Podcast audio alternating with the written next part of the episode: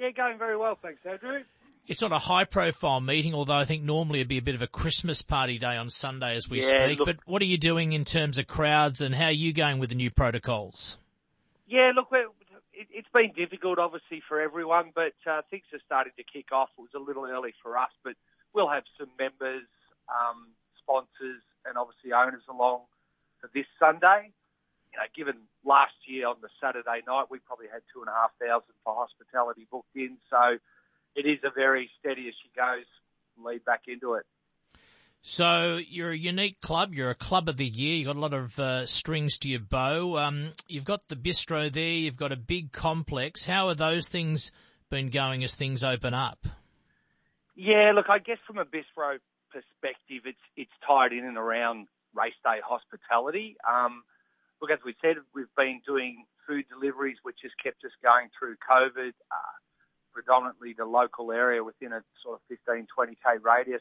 That's been very consistent. So that's going on, is it? Because a good example would be Mowi. I speak to Shane there, and he started it up, and in fact, he couldn't believe how many people ordered takeaway desserts. That's another story, the challenge of sending something frozen to people's homes. But they kept it going because, and I think a lot of people now buying online, the mentality has changed to a point.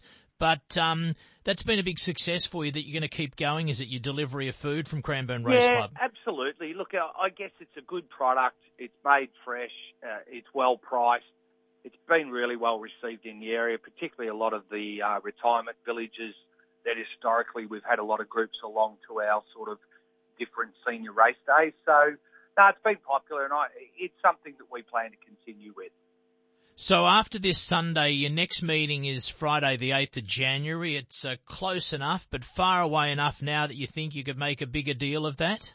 Absolutely. So, look, particularly from our point of view, we're really looking forward to getting public back on track, enjoying some food and beverage, watching the races.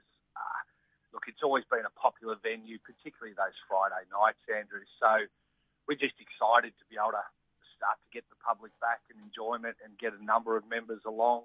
It's themed a kids' night out. Will you go with that theme still, or? I don't think so for this year.